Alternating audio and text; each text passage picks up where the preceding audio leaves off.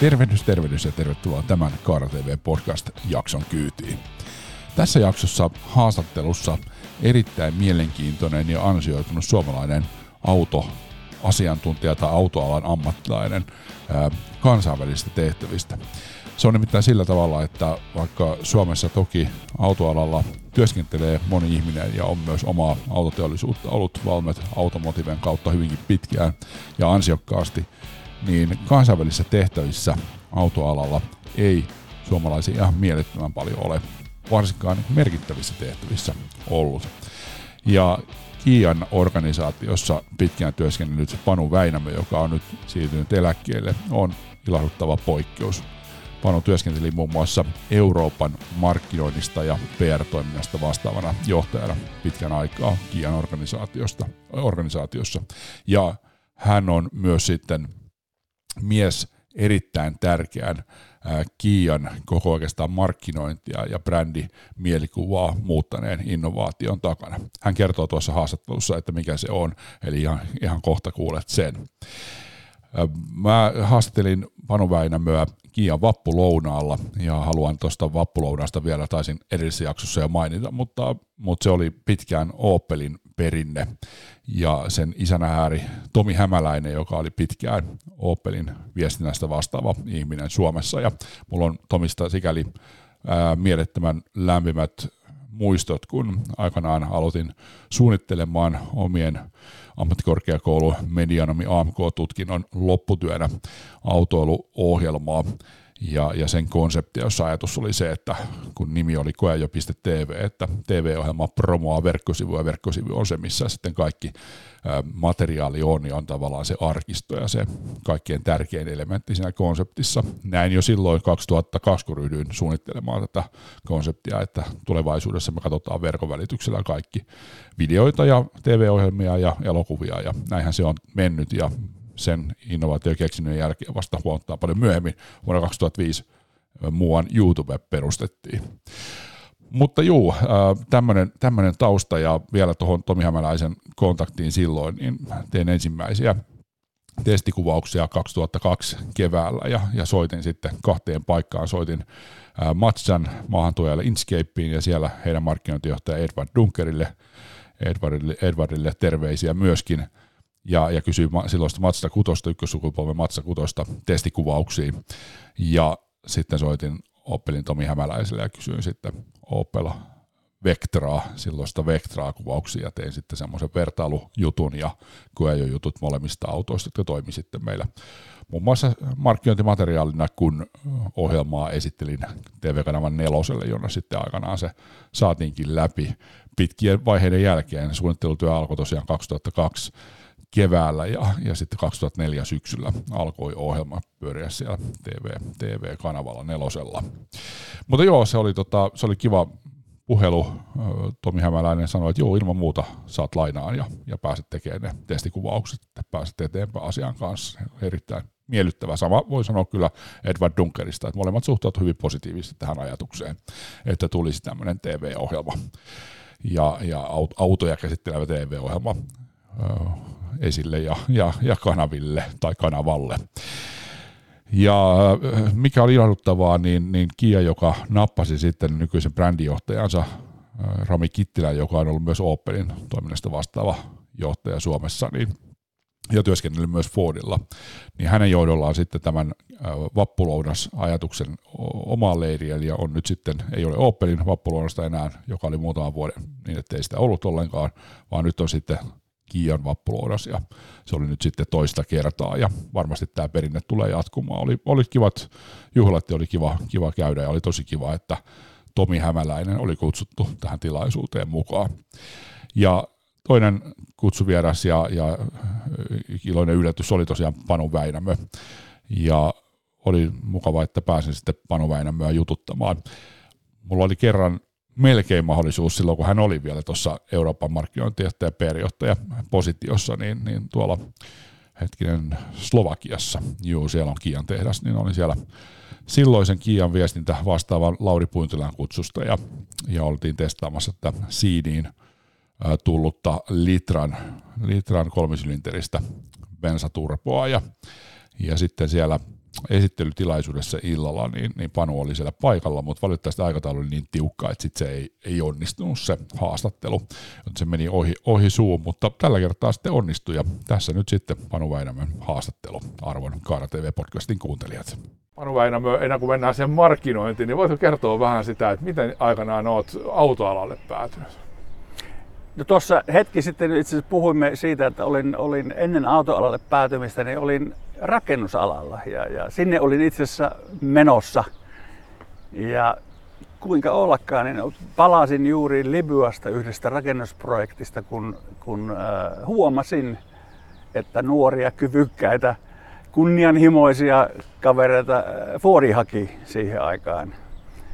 Ja no minä, poika Oitis sitten lähetin hakemuksen ja itse asiassa hyvin nopeastikin olin sitten Fordin kirjoilla ja, ja onnekseni ää, aloitin jälkimarkkinoinnissa. Yksi viisaampia päätöksiä, joita olen autoalalla ikinä tehnyt, koska opin ymmärtämään sen, mikä on asiakkaalle itse asiassa kaikkein tärkeintä. Sitten kun autossa ei kaikki pelaa ja pitää auto tuoda huoltoon tai siihen pitää saada varausia, ja, ja opin sitten, kun olin aluemyyntipäällikkönä siellä, niin opin, että kun menin tapaamaan jälleenmyyjä, niin en suinkaan kävellyt sisälle etuovesta, vaan aina korjaamon kautta, koska se mitä korjaamolla näkyy, niin kertoo aika paljon, miten koko taloa hoidetaan ja miten siellä suhtauduttiin, suhtauduttiin asiakkaisiin. Ja tein sitten 20 vuotta pitkän hyvin pitkälti kansainvälisen uran ensin Fordilla ja, ja sitten siirryin, kun hain aivan uudenlaista, toisenlaista haastetta,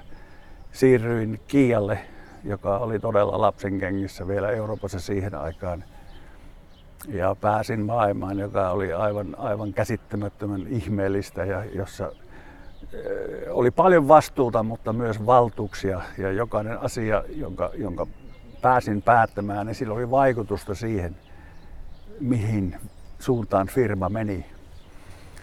Ja, ja ensimmäisiä asioita, joita huomasin Kialla oli se, kuinka valtava kunnianhimo korealaisilla oli. Ja he, he, siis, he tekivät aivan julkisia statementteja siitä, että, että he tulevat tekemään saman asian Euroopassa ja maailmassa kuin mitä Toyota teki aikoinaan, mm. mutta he aikovat tehdä sen puolessa ajassa. Ja tähän asti, kun katsotaan, mitä on maailmalla tapahtunut, niin he ovat myös lunastaneet tämän statementinsa ja sen sisällön. Ja, ja on, on aivan huikea, huikea uran niin kuin toinen puolisko, voisi sanoa. Ja, ja kyllä olen aina kuvaillut Kiaa eräänlaisena tankkerina – kun se on vauhtiin päässyt, niin sen suuntaa ei ehkä hetkessä muuteta, mutta se vaan niin kuin jyrää ja jyrää ja jyrää. Kyllä. Tämä on niin kuin tausta. En, en niin kuin opiskeluaikana en missään tapauksessa ollut vielä ajatellut, että autoala on se, jonne minä haluan. Siis, kaikkia, siis lähes kaikkia poikia tietysti autot kiinnostaa tavalla tai toisella. Että sikäli sikäli se oli jonkunlainen monen asian täyttymys, kun sitten pääsin autoalalle, mutta, mutta se ei ollut alkuperäinen tavoite suinkaan. Tämä oli hetken mielijohde, voisi sanoa näin. Ja, ja olihan se niin, että ihan kansainvälistä markkinointia johdit Kiiolla, et käytännössä kyllä, vastasit markkinoinnista Kiiolla. Kyllä, markkinoinnista ja PR-toiminnasta se on aikamoisen iso positio ja kasvuakuinen merkki, joka sitten myös saavutti, niin kuin sanoitkin, niin tosi paljon niitä tavoitteita. Ja vielä on, on se tosiaan se tilanne, että se kaikkein tärkein tavoite on saavuttamatta, mutta voi olla, että joku päivä se on totta. Eli Kia on maailman suurin automerkki. Kyllä, kyllä. Ja itse asiassa uskon siihen vakaasti, että tämä, tämä tulee tapahtumaan. Ja tässä pitää tietysti puhua koko konsernin vahvuudesta. Tässä ei ole kysymys vain Kiiasta, vaan myös voisi sanoa emoyhtiö Hyundaista ja ja, ja heidän suurin vahvuutensa piilee siinä, että heillä on, he ovat mukana monella teollisuuden alalla. Että ollaan rakennusteollisuudessa, terästeollisuudessa, avaruusteollisuudessa, ää, laivateollisuudessa, joka merkitsee sitä, että jos jossakin maailman taloustilanteen vuoksi niin kuin sakkaa, niin asioita voidaan korjata ja korvata muilta sektoreilta, että laiva pysyy edelleen vauhdissa. No tuossa kerroit äsken tämän hienon tarinan tuosta seitsemän vuoden takuusta ja siitä, että kuinka mullistava iso juttu se oli. Ja muistan itse hyvin, kun se lanseerattiin ja, ja miten me ruvettiin autotoimittajat sitä tuomaan esiin ja kuinka iso asia se oli ja kuinka asiakkaat reagoivat ja monet kyseli ja ehkä epäilikin. Mutta se oli kumminkin äärimmäisen tärkeä asia siinä niin Kiian tarinan kehittymisessä. Kyllä. Jos semmoinen lyhyt versio siitä ja, ja tota, niin kuin se, että, että minkä takia tähän päätökseen päädyttiin. No siihen, se oli aika, asia oli itse asiassa aika yksinkertainen. Siis Kia oli, oli no name brand, sanotaan englanniksi, 2006, kun, kun taloon tulin. Ja, mutta sitten oli, oli juuri aika lanseerata ensimmäinen Kia-auto, joka oli suunniteltu Euroopassa, eurooppalaisia varten ja auto, jota tultiin valmistamaan Euroopassa. Ja tämä oli siis se ensimmäinen sukupolvi Seed-mallista. Mutta koska tiedettiin missä oltiin silloin, ihmiset ei tuntenut Kiaa laikaan. Ja Kia oli ainoastaan, siis ihmiset osti Kiaa pelkästään sen takia, että se oli halpa. Mm. Tämä oli lähtötilanne. Mm. Ja sitten tulee uusi, uusi malli, joka on aivan toisella tasolla kuin siihen, siihen asti valmistetut ja myydyt Kia-mallit olivat. Ja piti joku hyvin voimakas sanoma saada ihmisille siitä, herättää ihmisiä, sokerata suorastaan niin kuin mm. ihmisiä. Ja se on niin kuin tämän tausta. Ja, ja, ja kun laskelmia riittävästi tehtiin siitä ja, ja kun se vakaumus, mikä, minkä tehdas antoi siitä, että takukustannukset pysyvät aisoissa. He olivat täysin varmoja auton, auton ää, laadusta, hmm. Niin mikä ettei. Ja okei, jouduin kyllä käymään sitten Koreassa pääjohtajan juttusillakin, jotta tämä asia tuli lopulta hyväksytyksi, mutta loppui hyvin kaikki hyvin ja se laatu ja se kestävyys, niin sehän on, jo muistan sen silloin, että epäilet, että voiko pitää paikan, miten uskavat antaa, kun eurooppalaiset perinteiset valmentajat antaa kaksi vuotta, joka muuten vielä mua, mä edelleen mä oon kritisoinut monta, monta vuotta sitä, että ihmiset eivät ole napaneet sitä. Okei, jotkut on, Ford on ottanut sen ja on Renaultilla pidempää takuuta näin, mutta niin kuin esimerkiksi Volkswagen-konsernin autot edelleen kahden vuoden takuulla, se on hämmästyttävää. Se ei, ei, ensinnäkään uskallus ei oikein riitä mm-hmm. monilla muilla merkeillä, monilla muilla tehtailla. Ja sitten ne, jotka ovat pidentäneet takuuta, niin useimmiten kysymys on maakohtaisista maahantojen takuista tai jopa jälleenmyyjätakuista, eikä tehtaan takuista. Ja siinä on itse asiassa aika suuri ero. Kyllä, juuri näin. Eli se, että mitä sitten oikeasti autolle tehdään, jos siellä jotain Ei. tapahtuu, niin se on aivan eri peli sitten. Ja se on myös tietysti jälleenmyyjille, mutta ennen kaikkea maahantoille paljon riskittävämpää Kyllä. tavalla. Ja toinen syy on totta kai myös se, että, että kun Kiia sen aloitti, niin kopioiminen ei välttämättä luo enää sitä samaa haippia, jota Kia silloin sai aikanaan 2006, kun se lanseerattiin. No, tämä oli iso tekijä siinä, että, että merkin niin kuin profiili ja imago lähti muuttumaan uudenlaiseksi. Ja, ja varmaan sitten seuraava todella iso steppi ollut tämä, että brändi-ilme muuttui. Mutta toki tietysti tuotteiden muuttuminen. Mutta mua kiinnostaa niin autotoimittaja 20 vuotta tehnyt näitä hommia, että, että mitä on niitä asioita, mietitään ison merkin maahantuonnissa, ei anteeksi maahantuonnissa kuin valmistajana ja niin kuin markkinointia, että mihin asioihin vedotaan, mitkä on ne tärkeimmät ja karsitaanko sieltä asioita vai mietitäänkö, että kun meillä on kumminkin erilaisia kohderyhmiä, niin vähän kohdistetaan sitä viestiä eri kohderyhmiin. Joo, se mutta ei, tässä pitää mennä taas vähän taaksepäin. Siis, että kun, kun, silloin kun tehtiin näitä julkilausumia siitä, että asiat viedään tiettyyn pisteeseen ja ne viedään sinne todella nopeasti, niin tämähän ei olisi tapahtunut ehkä tämmöisenä kirjoituspöytä toimenpiteenä, vaan, vaan kaikkien markkinointitoimenpiteiden lisäksi Kia sitten palkkasi, jotta saatiin niin kuin oikotie onneen, voisi sanoa näin, niin niin palkattiin huippuosaajia todella menestyneiltä merkeiltä sekä, sekä äh, muotoilupuolelle, Peter Schreier esimerkiksi, ja sitten äh, markkinointipuolelle, esimerkiksi entinen, entinen esimieheni äh, Arthur Martins, huippukaveri, brändi ajattelultaan aivan supervisionääri. Ja sitten tuotetekniselle puolelle tuli huippukavereita sekä Mersulta että, että Bemarilta, jotka, kavereita, jotka ovat niin kuin, tehneet sellaista jälkeä, että kukaan ei kyse, kyseenalaista niitä. Että nämä, tämä tiimi sitten niin kuin korporaation johtotasolla lähti viemään yhdessä loistavana tiiminä, hmm. koska ne, he, heillä synkkäsi todella hienosti yhteen, ne lähtivät viemään asioita eteenpäin yhdessä. Että tämä, tämä, tämä tausta täytyy, täytyy ymmärtää. Ja laatu, laatuasia, kun, kun mennään lähemmäksi sitä, mitä tuossa kysyit, laatu on yksi sen, sen asian äh, eteenpäin vieminen äh, kestää vuosia. Hmm. Ja koko brändi Imagon luominen, sehän ei ole niin viikonloppuaskare, vaan ihmisten mielikuvan muuttaminen, vaikka faktat olisi mitä, vie aikaa. Että se, se mikä on todellisuus ja mitkä on mielikuvat, niin siinä on en minä viiden, kahdeksan vuoden gappi ennen kuin se, se tulee perässä. Mutta niin kauan kuin faktat, faktat toimivat hyvin, niin nähdään mitä on, on tapahtunut myös niin kuin mielikuvapuolella. Mehän on tehty markkinatutkimusta niin paljon, että se kyllä nähdään ihan tarkasti mitä siellä on tapahtunut. Eli mielikuvat on muuttunut niin, on. että se on uskottava, se on laadukas, Kyllä. se on haluttava. Siellä on kaikkia niitä Kyllä. argumentteja, mitä halutaan. Että merkillä on. Ja ehkä suurin ero, kun aikaisemmin sanottiin uh, good value for money, hmm. niin se tarkoitti ihmisille itse asiassa halpuutta. Hmm. Että Kialla kyllä sai paljon hyvällä rahalla, mutta se oli kuitenkin niin kuin edullista, edullista, edullista.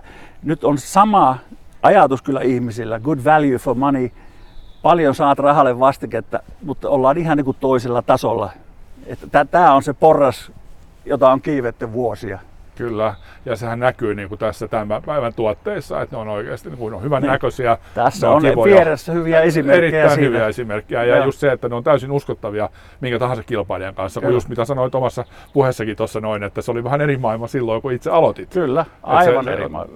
Siinä on alle 20 vuodessa tapahtunut valtava muutos, Kyllä. ja voi sanoa, että se on todella nopea muutos ollut sitten Kyllä. kaikkinensa. Kyllä. No jos ajattelet markkinoita noin yleisesti, niin, niin mitä itse ajattelet, onko siellä se tunteisiin vetoaminen se kaikkein tärkein? Se tunne on kumminkin se sitten, joka vie sitten myös toimintaan. Tunne ja, ky- kyllä, tunne ja mielikuvat johtavat hyvin pitkälti ihmisten käyttäytymistä ja, ja se, mitä on nyt tässä vuosia tehty töitä, niin, niin se on johtanut siihen, että ehkä vielä silloin, jopa vähän sen jälkeen, kun, kun tulin Kiialle, niin joku saattoi ajatella, että en osta Kiaa, koska mitä se naapuri ajattelee. Mm. Tämä, tämä ajattelutapa on niin hävinnyt. Mm. Että saatetaan ostaa jopa Kia sen takia, että sitten naapuri näkee. Niin, kyllä, Toisinpäin. Joo, kyllä, joo. joo. Tämä on hyvä esimerkki myös niin. tämä Sorento tuossa takana, joka on niin kuin todella Ja Niiron vuoreauto Suomessa. Joo, kyllä. Joo. Tai EV6. EV6, niin, Euroopassa. Kyllä, ihmiset odottaa aika pitkiä aikoja, että saavat kyseisen auton. Kyllä, ja jos kysyy taksikuskelta heidän mielipidettä, niin se kertoo yleensä aika paljon. Se on totta, joo, juuri siellä se luotettavuus, laatu ja sitten niin. kaikki käytännöllisyystilanne tämmöinen näin. No jos sitten ajattelet vähän äh, niin kuin tulevaisuutta, mitä uskot, että mihin tämä automaa menee? Nyt on ollut aika karuja ennustuksia joiltakin analytikolta, että kymmenen merkkiä tulee jäävää, kun tässä mennään muutama vuosi eteenpäin. Ei varmaan ihan tuo pitää paikkaa, se varmaan muutoksessa ollaan. Mitä uskot, että tapahtuu tässä? No niin? kyllä, kyllä siis taatusti tippuu pelistä pois aika paljon ja edelleen tapahtuu niin kuin yhteen integroitumista, koska yksinkertaisesti pienemmillä valmistajilla ei resurssit riitä siihen sen muutoksen toteuttamiseen, jota nyt on tapahtumassa. Eikä edes kysymys pelkästään sähköistymisestä, vaan ehkä mitä tapahtuu sen jälkeen. Ja, ja se niin kuin tuotekehittely ja sen syklin lyheneminen, niin ne on sellaisia haasteita, että, että tarvitaan niin kuin suuria lihaksia, suurta voimaa taustalla, jotta, niitä, jotta pysytään vauhdissa mukana ei resurssit tule riittämään. Että kyllä karsintaa tulee taatusti tapahtumaan. Sanoit tuossa, että vielä niin sähköistymisen jälkeenkin, niin onko, onko jotain sellaista uutiskuuppia, mitä, mitä tulee tapahtumaan sähköistymisen jälkeen? En, en, en rupea tässä nyt spekuloimaan. Kyllähän paljon, paljon puhutaan siitä, mitä se mahdollisesti on. Mä luulen, että ensin tulee kuitenkin tapahtumaan semmoinen mullistus niin akkuteollisuudessa, akkukapasiteettien kehittymisessä – ja eh, Suomi, jos ajatellaan Pohjoismaita, niin Suomessahan on, ei nyt ollut sähkövastainen mielipide, mm. mutta ollaan selvästi niin kuin oltu Suomessa viimeisenä junassa mukana. Mutta itse asiassa on aivan yhdentekevää, mitä ihmiset ajattelevat, koska jopa lainsäätäjä Euroopan tasolla päättää meidän puolestamme mihin suuntaan asiat ovat menossa. Pidämme siitä tai emme, se on aivan yhden tekevää itse asiassa. Ja uskon todella, että seuraava muutos on se, että niin kuin Suomea jos ajatellaan, niin sähköistyminen tulee huomattavasti lisääntymään. Ja, ja, ja totta kai ensimmäinen edellytys on se, että infrastruktuuri saadaan kuntoon, koska varsinkin kun mennään pohjoisemmaksi Suomessa, jossa on pitkät välimatkat, niin ihmisillä on, on suuri ihan todellisuuteen perustuva epäilys siitä, että, että miten sillä pelkällä sähköllä pärjää ja pärjääkö sillä, varsinkin talviolosuhteissa, akkujen teho oleellisesti tippuu. Infrastruktuuri pitää saada kuntoon, se on oikeastaan ihan, ihan se ensimmäinen asia. Ja nyt koko ajan kuullaan uutisia siitä, kuinka eri puolilla maailmaa kehitellään niin mullistavia uudistuksia akkujen kanssa. Ja ei varmasti mene kauan, kun reilusti yli tuhannen kilometrin säteellä päästään yhdellä latauksella ajelemaan jopa suhteellisen pienillä autoilla. Et ei enää pelkkä se painon ja massan lisääminen akkujen koossa ole se ratkaisevia asia, vaan yksinkertaisesti se akkujen kapasiteetti. Mitä sen jälkeen tapahtuu, en nyt tässä rupea, rupea koska, spekuloimaan enemmän, koska siitä on, jokainen voi lukea itse erilaisia variaatiomahdollisuuksia, mutta en usko, että se sähkö, sähköistyminen tulee todellakaan olemaan se viimeinen vaihe. Tämä, on, tämä eletään nyt välivaihetta. Näin uskon minäkin. Ja kiitoksia kovasti haastattelusta. Kiitos, kiitos kovasti.